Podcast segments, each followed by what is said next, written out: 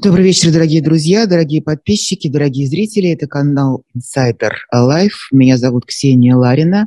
И в эфир выходит э, новый цикл нашей программы «Честно говоря», э, где мы встречаемся с лучшими людьми нашего Отечества. Я почти не сомневаюсь в этом. Да, да что там говорить, просто не сомневаюсь. А сегодня наш гость, э, историк Андрей Борисович Зубов. Андрей Борисович, приветствую вас. Здравствуйте. Привет, Ксения Андреевна. Рад вас видеть. Ну что, мы начинаем наш э, разговор о том, что происходит э, вокруг, что мы видим, как мы это осознаем и что успело измениться в нас за это время с начала этой войны, с 24 февраля 2022 года.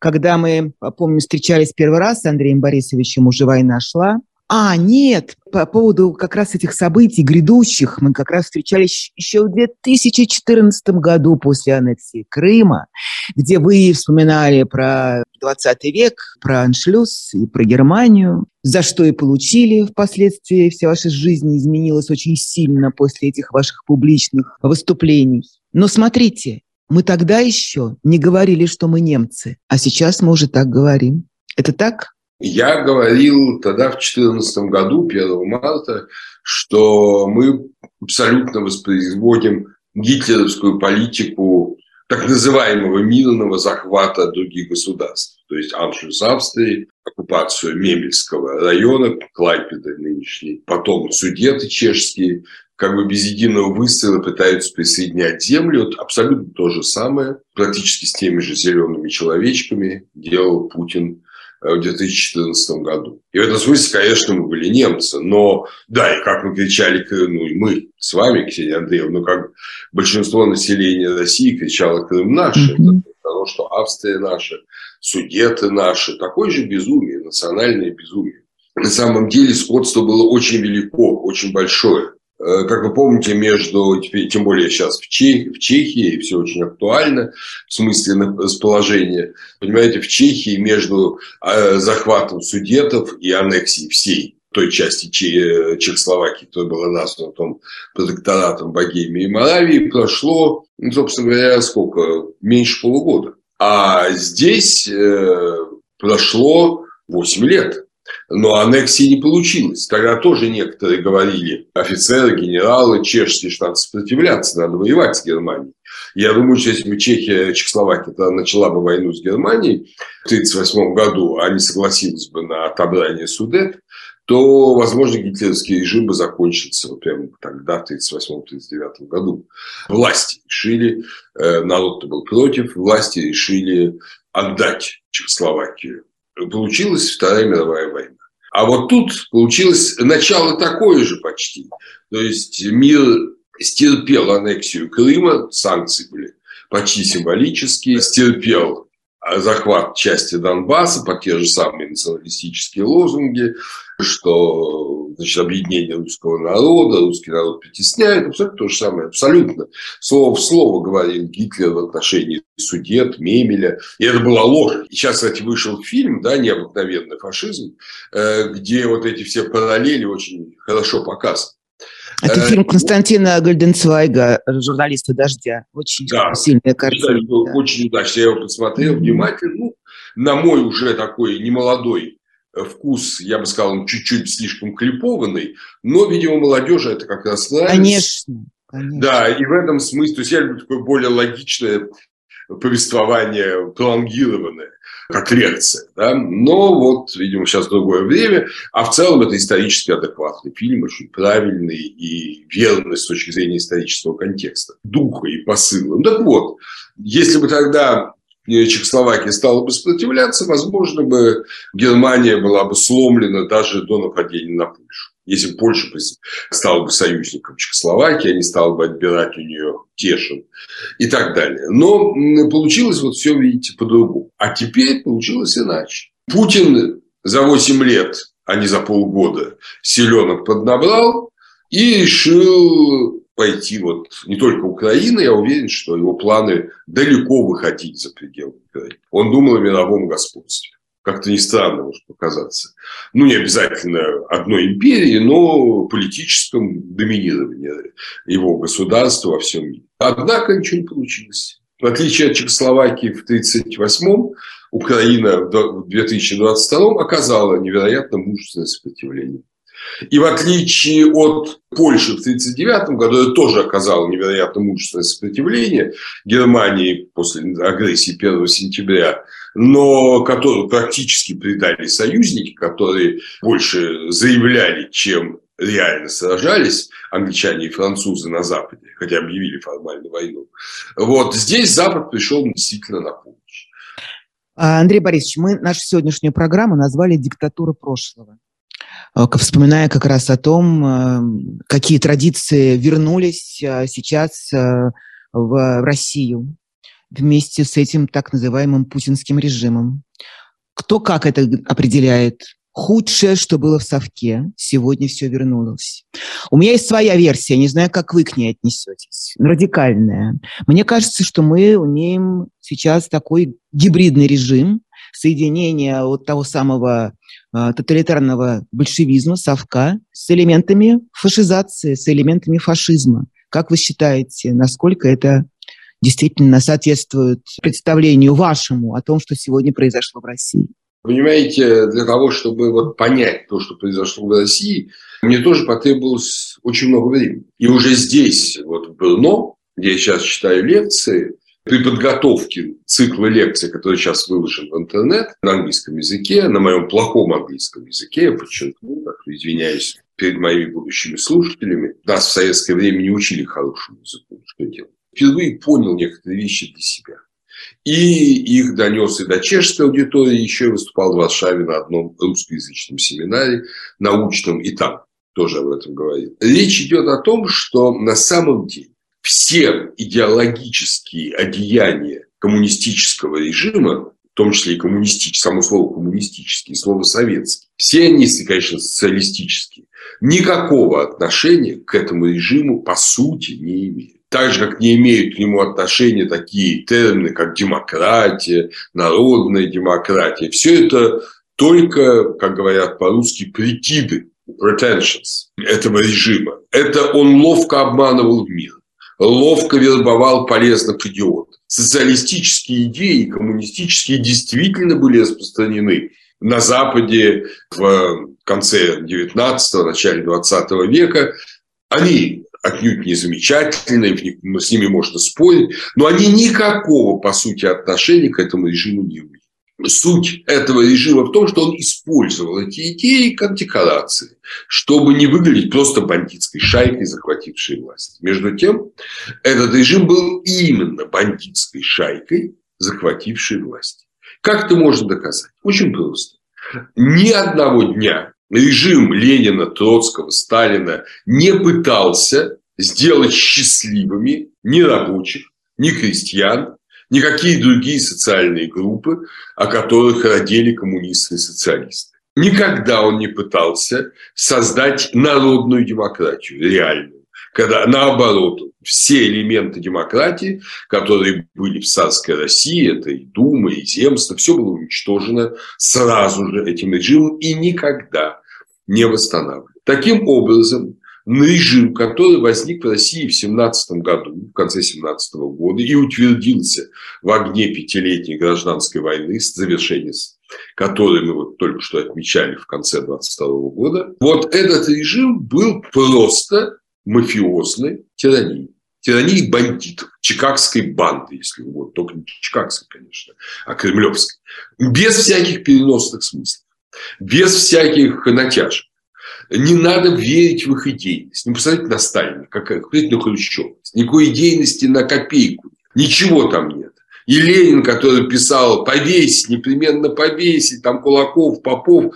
Ну, какая идейность? Понимаете, фанатик идеи, он жертвует собой ради идеи. Сжигает себя э, ради идеи. Э, такие люди были и были в русском там, народничестве, эсер, среди эсеров, но ни в коем случае не среди большевиков. Э, это были холодные, расчетливые гангстеры, которые просто захватывали власть, используя вот эти все слова демократия, социализм, советы, которые сначала были действительно народной демократией между двумя революциями, но потом превратились, естественно, тоже в чисто декоративный орган большевистское время. Поэтому я использую слово большевицкий для всего этого периода, поскольку он не несет на себе никакой идеологии, она, безусловно, русская, и она показывает, что это русский гангстеризм. Просто по ходу тогда вопрос. Мы с вами чуть-чуть говорили до начала записи вот о том, об эмиграции нынешней э, русской эмиграции и сравнивая ее с теми первыми э, эмигрантами, которые бежали от советской власти, от большевистского режима. Ведь тогда тоже были почти все убеждены эмигранты, что это ненадолго, что эта власть долго не продержится. Вопрос к вам, естественный и простой. Почему она продержалась так долго? Только на крови, на страхе? Нет, она продержалась на колоссальном обмане и на факте соучастия. Любая банда э, завлекает в свои ряды людей соучастием в преступлении. Собственно говоря, то же самое делал Гитлер. Это, кстати, такая же банда. Я думаю, что Гитлер более был идейный человек, чем Ленин и Сталин в своем безумии там, национализма, антисемитизма. Но он также, его главной целью было удержание расширение власти, а вовсе не утверждение там, тысячелетнего рейха самого по себе. То есть он был сам себе дороже этого рейха. Но что касается Германии, пусть немцы рассуждают. А вот здесь это точно. Тогда э, большевики применили два метода. Оба блистательны. Первый метод идеологический, то есть они себя объявили социалистами, что все для народа, все для рабочих. Помните, хлеб голодным, да. Земля крестьянам. А, да, да, рабочим, да, э, мир народам. Ну, не дали, естественно, никому ничего. Ничего. Но люди долго это ждали этого, надеялись на это, верили в это. Многие люди, даже среди большевиков, были идейными на низовом и среднем уровне. Второе – соучастие они тут же предложили, что грабь награбленное. То есть хватайте помещичью землю, заводы значит, предпринимателей, капиталистов, захватывайте квартиры, делите имущество обычных обывателей. Любой обыск кончался тем, что просто квартиры обычных московских, петербургских обывателей разворовывались дотла, и все. И хорошо, если не убивали самих ее жителей было и Они еще и захватывали иностранные компании. Нет, и иностранные, и между прочим. Да? Заводы. Да, да и свои собственные, конечно. Главное, что это было соучастие. Простой человек шел там в милицию, и он мог украсть что угодно из квартиры, на которую его посылали делать обыск. Человек понимал, что если придет иная, нормальная, законная власть, его приведут к ответственности за грабеж. Когда э, крестьяне просто захватывали землю помещиков, 2018 году, а понималось, что это беззаконная акция, она, это не покупка, это не государственный закон законной власти.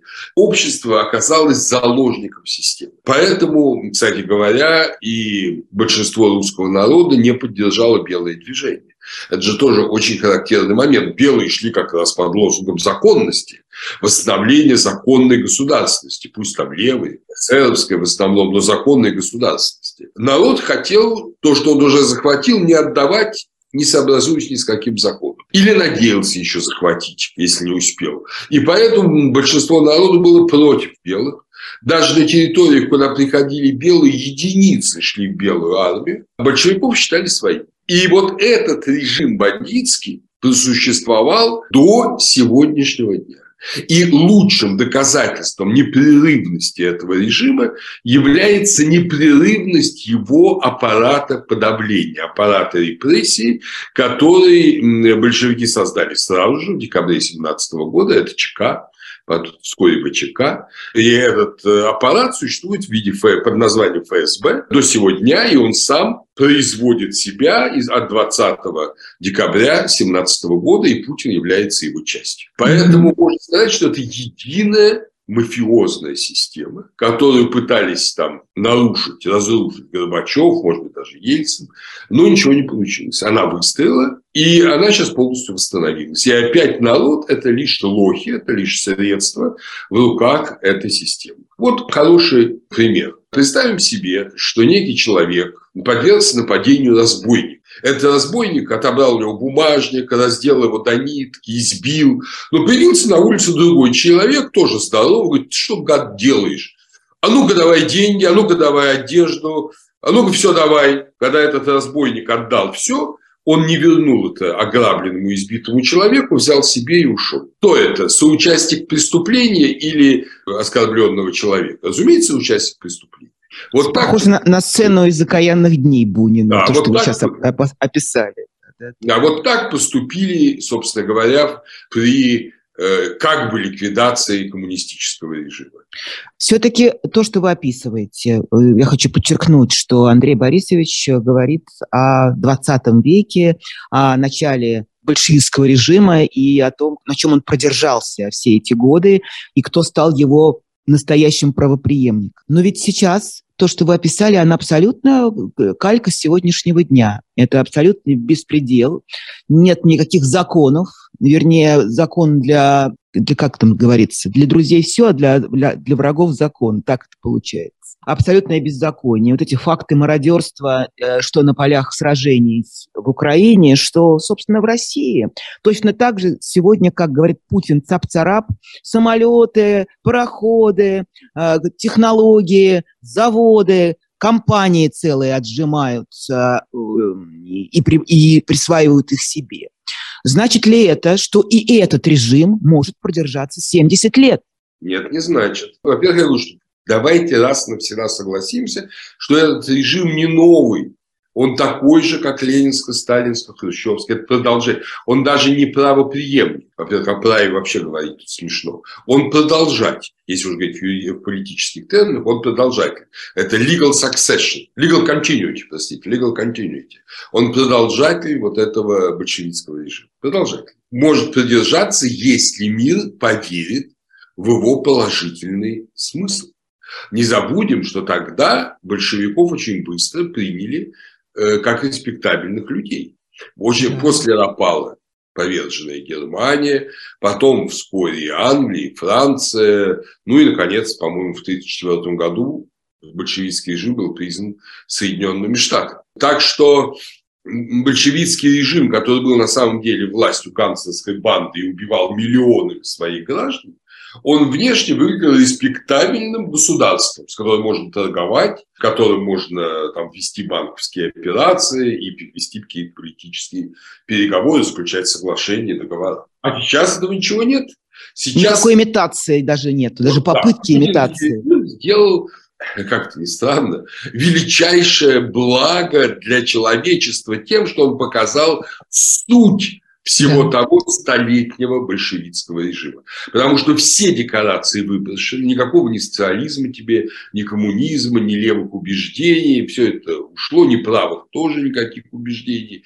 Звериная жажда денег и власти, власти над миром, власти над Украиной как частность. И, конечно, весь мир ужаснулся. Понимаете? Они увидели разверстую пасть. Еще совсем недавно, еще буквально этой осенью, меня видные деятели Евросоюза, там, заместители Верховного комиссара, спрашивали на таких частных встречах, Андрей Борисович, ну каковы цели, идейные цели Путина? Может быть, действительно mm-hmm. русскоязычный Крым так ему дорог? Я говорю, да ничего подобного и летоязычная Латвия, и Эстония, все ему так же дороги, и поверьте, и ваш Брюссель так же дорог, как Крым. Он хочет завладеть всем, так или иначе. Никакой идеи такого народа у него нет, потому что русский народ в России, которого все-таки большинство, живет в ужасающих условиях. И он строит свои дворцы и тратит миллиарды на ракеты, совершенно не печались о жизни русских людей и людей всех других национальностей России у себя в собственной России, держит на уровне действительно нищеты с деревенскими холодными клозетами и без газа, но при этом пытается завоевать мир. Он обманщик. У него нет других целей, кроме собственной власти и кроме желание эту власть распространить на как можно больше. Попытки идеи нет никакой. Э, ведь то, что мы с вами вспоминаем про коммунистический режим, там действительно был великий обман собственных граждан всего мира. Как в том анекдоте, идея-то была хорошая, да? А здесь вообще ты даже не можешь описать ни цели, ни цель вообще создания этого государства, ни цель, я уже не говорю про цель этой войны. Это все сплошной обман, вранье и, главное, вот эта вот жуткая рожа, которую показала эта власть. Вот вы рассказываете про респектабельность э, советского режима, кому как вы, не вам помните, знать об этом, как они приглашали из называемых спецов Если кто не помнит, был, был такое понятие в начале большевистского режима, когда вербовали на должности буржуазных специалистов, да, в том числе и дипломатов, в том числе и инженеров, в том числе и ученых, в том числе даже и интеллектуалов в области гуманитарных наук. Сейчас ровно все наоборот. Отказываются от этого. И то, что, во что превратилась российская дипломатия при Путине, в страшном большевистском сне невозможно себе представить. Значит, на что-то они рассчитывали. Все равно я не верю, что это как бы стихийное бедствие. Путин не стихийное бедствие, правда, его режим. Это какое-то очень прагматичное, очень расчетливое, поступательное превращение в то, что мы сегодня имеем. Это очень хороший и правильно сформулированный вопрос – тот бандитский режим, он пытался выглядеть респектабельным для того, чтобы как можно дольше обманывать мир. Ему это удавалось до самого конца. Хотя реально, вот надо же смотреть не по словам, а по делам, реально он всегда был равен себе. И война против Украины в январе 1918 года, и война в Афганистане э, в 79 да, 79-86 году, это, в общем-то, продолжение одной войны за захват пространства. Но нынешний режим, он взял какой-то элемент вот этой националистической риторики, он, опять же, спаял народ старой русской болезнью, да и вообще болезнью многих народов, это любовь к власти над другими народами, любовь к империи, считать себя высшим, помните, немцы также думали.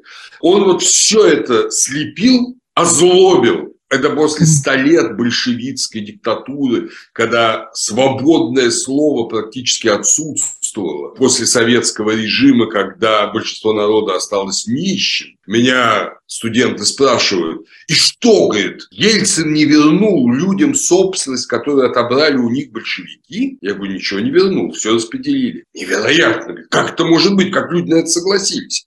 Чехи, у которых все проведено, вся институция, они молодые ребята, получали это их отцы и деды. Они удивлены, как это могло быть. А у вас что, говорит, допускают вчерашних чекистов к власти. Ну, ну, вы же видите, Путин. А у вас не было никакой, хотя бы на время, хотя бы на 10 лет. Какой иллюстрации? Так что, понимаете, вот он, в отличие от Чехии, здесь преемство вот этого бандитского режима, но он отбросил все, весь декор. Путин не понимал, он, кстати, вообще не очень любит Ленина, он не понимал его хитроумности. Ленин был очень хитроумным бандитом. Он обманул все человечество, это его гениальность. Путин далеко не хитроумен, он примитивен. Он решил действовать как человек подворотни, наглой, грубой силой. Напугать всех и добиться своего. Но вот не удалось. Вот не удалось. А был на волосок от этого. Я думаю, 24 февраля э, вот прошлого года. Элементы фашизации режима вы замечаете или все-таки да, да, да. преувеличение?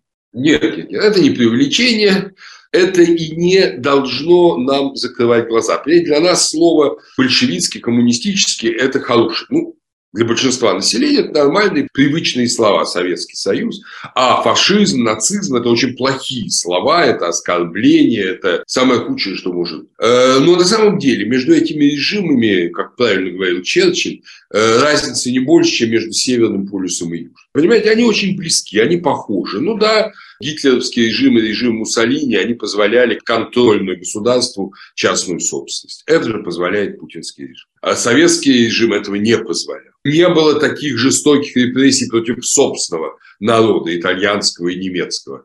Были репрессии против инакомыслящих, а как способ объединить народ в э, служении злу использовались несчастные евреи, которых, значит, уничтожали миллионы. Ничего подобного не было в советском режиме, там все уничтожали всех. Все нации уничтожали все нации. Ну, как народы-предатели это тоже были, и депортация целых народов, Конечно. и переселение. Ну, это все слова, они же и Гитлером применялись не раз, от национальный mm-hmm. предатель, предатель народа, враг народа, уже сталинская. То есть это очень похожий режим, они все очень близки. И мы должны понимать, что гитлеровский режим, и режим Муссолини тем более, мафиозные режимы, но с большим элементом национализма, чем э, коммунистический режим. То, что нынешний путинский режим копирует фашистские, нацистские образцы просто впрямую, но от этого он ни лучше, ни хуже не становится. Какой он был, такой он и остался. Это бандитская власть. Понимаете, это власть бандитов. До тех пор, пока русский народ будет терпеть эту власть бандитов, он будет нищим, убогим и презираемым всем человечеством. Это совершенно ясно. По вашим ощущениям, действительно большинство народа э, поддерживают э, все, что делает Путин, и поддерживают эту войну? И второй сразу вопрос, э, на ваш взгляд, на кого вообще этот режим опирается? Кто его основные опоры в обществе? Какие представители? Я думаю, что значительная часть народа является жертвой совершенно оголтелой путинской пропаганды, подобной естественно, сталинской, подобной геббельсовской. И люди становятся ее жертвой повсюду. На кого опирается режим? Понимаете, нет каких-то социальных слоев, на которые опирался бы гитлеровский режим, а на другие социальные слои бы не опирался. Рабочие поддерживали, это социалистическое государство, да, национал-социализм. Рабочие поддерживали гитлеровский режим не менее горячо, чем бюргеры, чем крестьяне, ну и чем высшие сословия. Гитлер, в отличие от Сталина и Ленина, не уничтожил высшие сословия, а очень выборочно убрал, убил тех людей в ночь длинных ножей, которые действительно были интеллектуальной альтернативой ему. А остальные, в общем, ну, кто-то уехал, опять же, он разрешал уезжать, а большинство подчинилось. То же самое здесь. Поэтому неверно говорить, что Путин опирается на какие-то слои, там, на деревню, на отсталые малые города. Путин на самом деле опирается на большинство общества, которое не способно думать. Такие люди существуют повсюду, во всех социальных группах. Социология, я сам во многом социальные исследования проводил, а социологии здесь не место. Молодые, так же как и старые, многие увлечены этим. Но произойдет, так же как были увлечены немцы. Гитлера. Но произошло великое поражение в 1945 году. Немцы стали отмываться. Я думаю, что та же судьба у нашего народа. Произойдет великое поражение, и оно, я думаю, буквально не знаю, несколько месяцев. После этого произойдет невероятно тяжкая ломка. Люди уверены, что наша армия самая сильная, Э, наша страна самая могучая, наша страна самая хорошая, а таких большинство, увидят, что все не так. И так же, как немцев их заставят хоронить украинцев и восстанавливать города, которые они разрушили. И вот тогда в головах начнет что-то меняться. И это будет тяжелейший процесс. Но это единственный целительный процесс, который может. Почему так связана тесно внешняя агрессия с внутренними репрессиями? Почему война внешняя, агрессивная, она так или иначе рано или поздно приходит, возвращается внутрь страны и начинается война против собственных граждан, против собственного народа, что мы сейчас наблюдаем в России? Дело в том, что там люди отказываются от демократии, в прямом смысле этого слова. То есть, когда народ перестает формировать властные органы своего государства, тогда он уже не способен контролировать ситуацию. Он не способен говорить «нет войне». Понимаете, а народ ведь не хочет, как правило, войны. Демократические народы, они стремятся сохранить мир. Люди хотят жить, а не умирать. А вот, тем более, что демократии, как правило, свойственно и более высокий уровень жизни, Людям хочется мирно, спокойно жить, а не заниматься военными авантюрами. Военными авантюрами любят заниматься диктаторы, для которых народ только расходный материал. Поэтому в условиях демократии эти агрессивные войны редки. Они, если происходят где-то, то ну, очень локально, скажем, как война в Южной Африке англичан против будских государств, Трансвалии Оранжевой Республики в конце 19 столетия. Когда диктатура, то тогда война. Это прихоть диктатора, прихоть Наполеона первого и третьего, прихоть русских царей, прихоть Гитлера, естественно, Муссолини, японских милитаристов. В итоге они убивают как бы двух зайцев. Они, если удачно захватывают территорию, и они с кровью повязывают народ, потому что есть же ветераны, есть герои, которые сражались, которые ради национальных идеалов, непонятно, как нация лучше, что ли, что какой-то кусок земли к ней присоединят. На, народу, каждому отдельному человеку совершенно все равно. Но тоталитарный режим раскручивает вот это. В конечном счете э, народ и власть оказываются спаяны, хотя народ на самом деле глубоко обман. Он ничего за эту агрессию не получил, кроме плохого санатория в Крыму. Власть получила и его жизнь, и его силу, возможность еще больше покрасоваться перед всем миром своей, своим величием. Поэтому война и тирания всегда рядом, А демократии более свойственна, намного более свойственна мирная жизнь, что и показала жизнь Европы в течение скольких, 75 лет после Второй мировой войны. Мы видим, что массовых репрессий в нашем историческом понимании пока еще нет, и смертную казнь пока еще не вернули, что тоже не факт, что она не, не вернется. Мне кажется, что это, не знаю, как вы к этому отнесетесь, Андрей Борисович, мне кажется, что это следующий шаг. Уже почти практически все вернулось. Осталось, а, а, во-первых, страна, мы про это еще не сказали, что еще за это время случилось. Путинское государство освободилось от всех международных обязательств, от всех возможных сдерживающих моментов, которые держат человека или государство в рамках закона, в рамках международного права. Сегодня все свободны, что называется. Гуляем по буфету, абсолютно. Имеем право делать все, что угодно. Хотела на эту тему еще успеть поговорить с вами. Вот эта вот история с ЧВК Вагнера и с Пригожиным, то, что сегодня зэки, ну не просто зэки, убийцы, разбойники и мародеры – насильники стали основным пушечным ядром и пушечным мясом этой армии. Как это вообще могло произойти, по каким причинам? Действительно а, не хватало ему всеобщей мобилизации. Если народ так запуган, и если народ э, верит во все, он бы и пошел на эту мобилизацию. Зачем тогда надо было использовать этот страшный ресурс? Ну, во-первых, слава богу, большинство сажающихся в Украине – это, конечно, не вагнеровцы все-таки. Это пытается Пригожин выдать, что там один Вагнер побеждает. Это ложь. Разумеется, там сражается регулярная российская армия большими потерями, не понимая, зачем она сражается, но тем не менее это профессиональные офицеры и генералы, и, надо сказать, реальные успехи хоть какие-то, военные, чисто военные успехи достигаются все-таки офицерами, которые учились в Академии Генерального штаба и умеют там проводить охваты, окружение и так далее. Можно использовать совершенно другие методы. Методы завалить телами, захватить, mm-hmm. просто погубить несметное количество своих э, там солдат, но добиться цели. Ну, естественно, понимаете, как известно во время войны в Тверской губернии в 1942-1943 годах, когда пытались захватить плацдармы немецкой армии, Красная армия, то тогда такое количество войск положили, что немецкие пулеметчики, они сходили с ума, реально сходили с ума, потому что они не могли видеть, как такое количество людей mm-hmm. погибает просто кучами. Ну вот этот же метод используется сейчас э, тем же Пригожиным. Это, конечно, никакая не армия.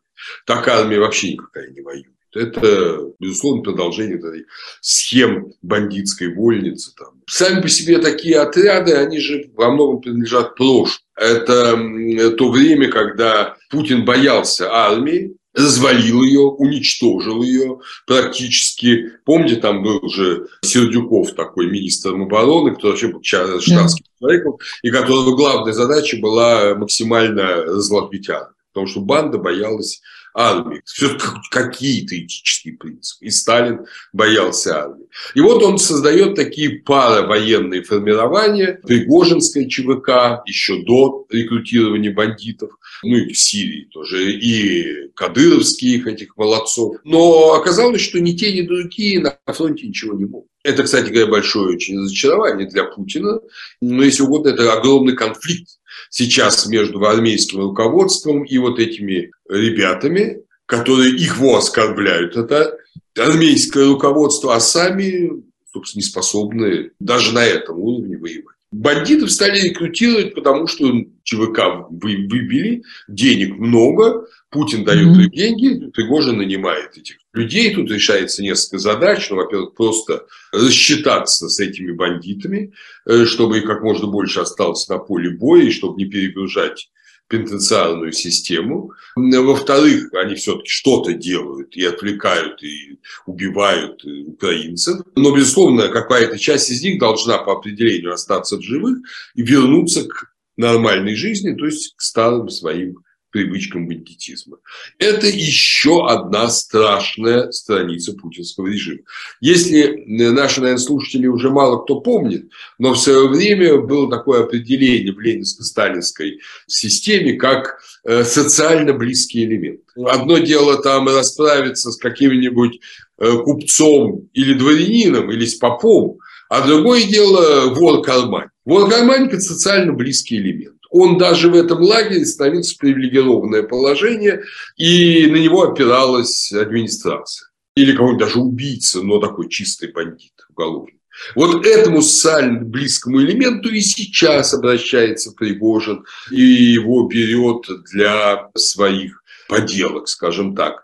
То, что раньше скрывалось, теперь стало явным. Опять же, возвращаюсь к тому, это бандитское государство. Потому что чекисты, которые, ну, невероятно, я историк, я знаю, я читал эти отчеты о пытках, невероятные зверства творили, убивали людей, бесчисленное множество, после невероятных пыток. Эти люди ничем не лучше этих пригожинских бандитов, не на ноготь. Они же празднуют преемство ЧК, НКВД. Вот так что это две стороны одной медали. Пригожин, опять же, показал тот аспект режима, который до того стыдливо скрывался даже большевиками. Он показал, что это чисто бандитская организация. И народ, конечно, в ужасе, потому что они не хочет, бандиты ходили по улице с орденами и звездами. Андрей Борисович, а церковь, РПЦ, иерархия – это тоже социально близкий элемент нынешней власти? Теперь да. Церковь – это все-таки не концлагерь и не э, колония для бандитов. Церковь – это тело Христова. И в церкви реально совершаются таинства, которые всему миру совершаются и в христианской церкви, и католической, и православной, и лютеранской.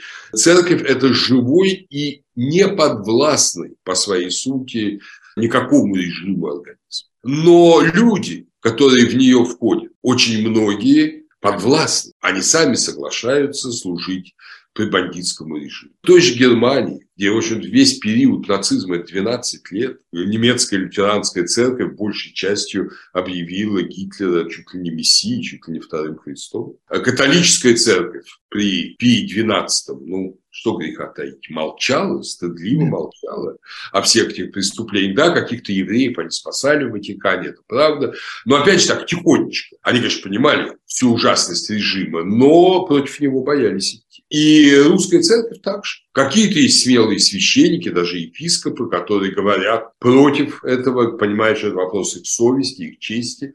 Я знаю таких людей, их сотни, но тысячи, десятки тысяч тех, кто или молчат в страхе, или совсем уж мозги поехали, чуть ли не приветствуют вот эту войну, эти убийства, благословляют молодых людей идти на смерть ради там чего, непонятно ради чего.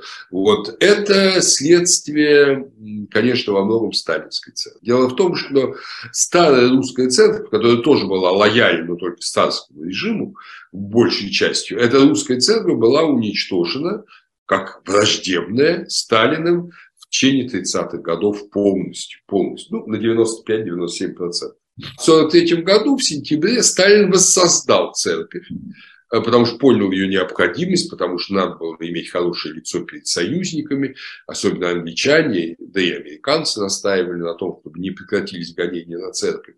И вот была воссоздана церковь, ну как все в большевистском государстве, это был прикид церкви. Это были митрополиты, епископы, духовные академии, но или они сами были на службе у КГБ, или за каждым из них за плечом стоял такой товарищ и за ним присматривал. Это я знаю совершенно точно, я сам много лет был даже и в руководстве вот церкви как гражданское лицо и, естественно, работал в Духовной Академии Московской.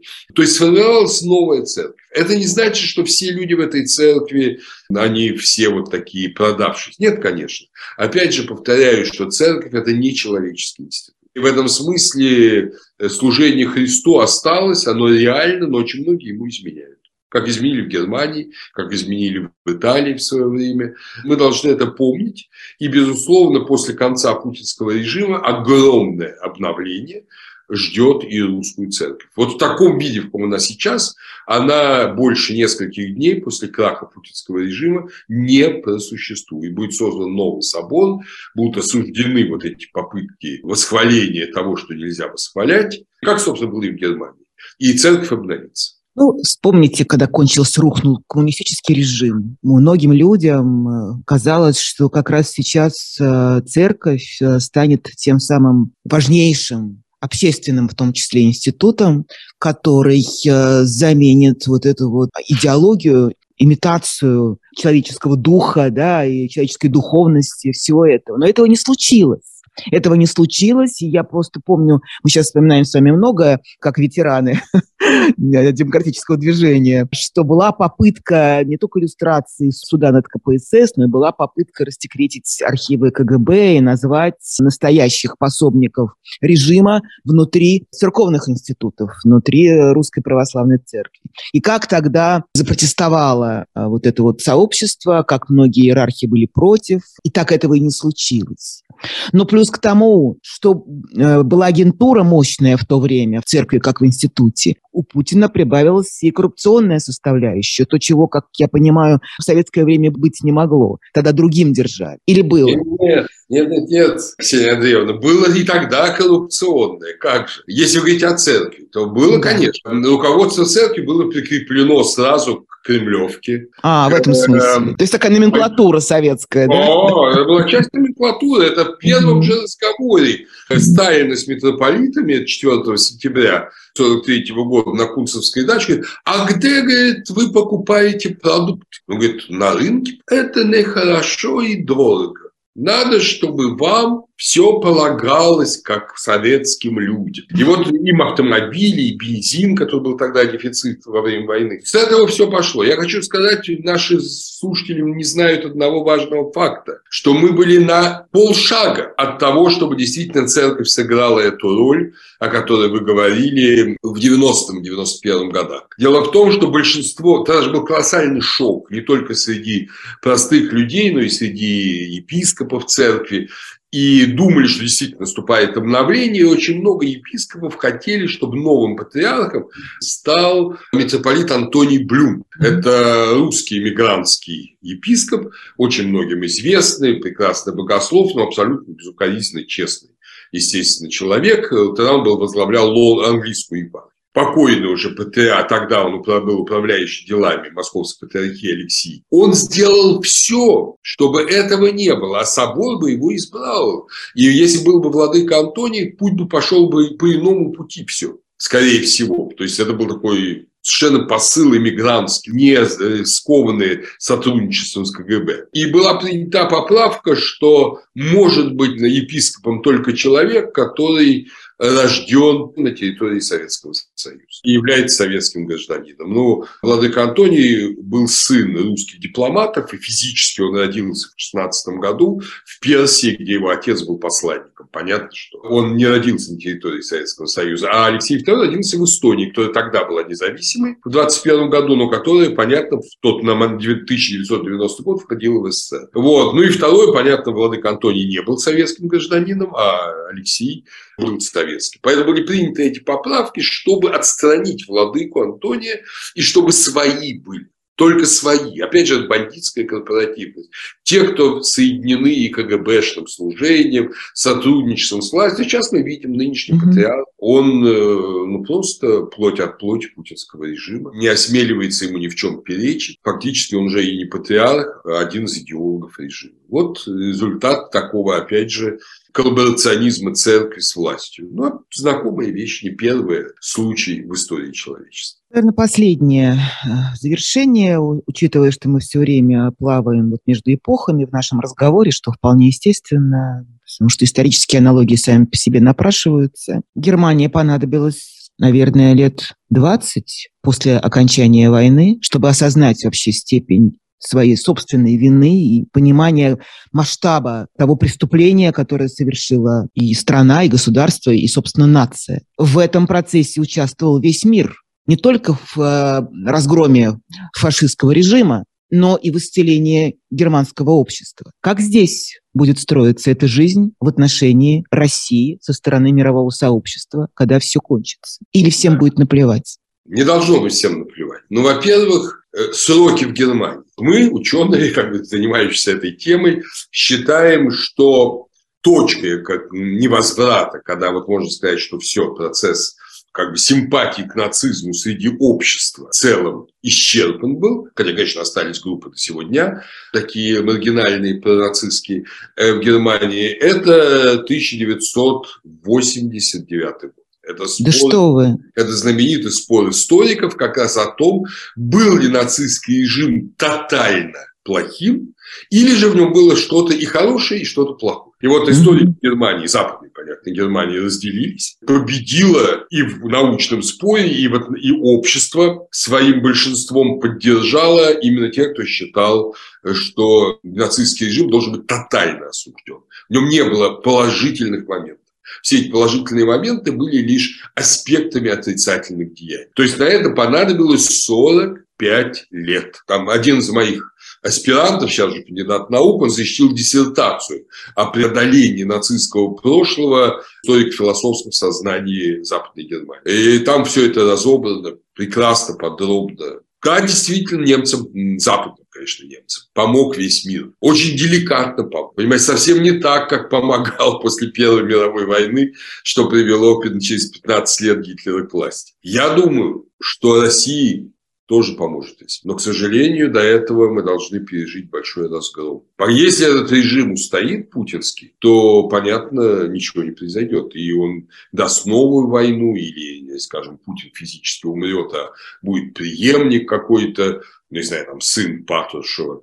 Будет новая война через 10 лет, это очевидно. Что не получилось Путину, получится там сыну Патрушева. Поэтому этот режим должен быть уничтожен в корне, как нацистский. И мир должен помогать. Потому что в народе глубокие, сильны вот эти реваншистские настроения, как в немецком народе были. И надо их канализировать правильно, направить в другое русло. Ну, тогда это было русло экономического процветания, план Маршалла и так далее. И переключились в большей своей части. Как-то не, не, не ужасно звучит сейчас. Мы, конечно, сейчас все мыслями с, с Украиной, победа Украины, восстановление Украины, но с Россией, как и Германию, нельзя просто объявить мировым океаном, там же будут yeah. Вот чтобы она снова не стала источником зла, необходимо провести там примерно такую же структурную работу, какая была проведена в западной части Германии союзниками и самими разумными немцами, в первую очередь христианскими демократами Конрада Аденауэра и Эрхарта, после Второй мировой войны до практически 80-х годов. Набраться сил в один день ничего не произойдет. Вернуться просто к тому, что было до 2014 года или до 24 февраля прошлого года, не удастся точно. Это должны все ясно понять, что в прошлое не вернемся. Будет новая страна с позором тяжкого поражения, с разрушенной экономикой, с народом, совершенно потерявшим ориентир жизненный. И вот в этой ситуации наша с вами, Ксения Андреевна, задача и тысяч других людей, которые как-то касаются э, души народа, помочь народу не погибнуть, как помогал ему Карл Ясперс в Германии, а возродиться и стать постепенно, пусть во втором поколении, но здоровыми.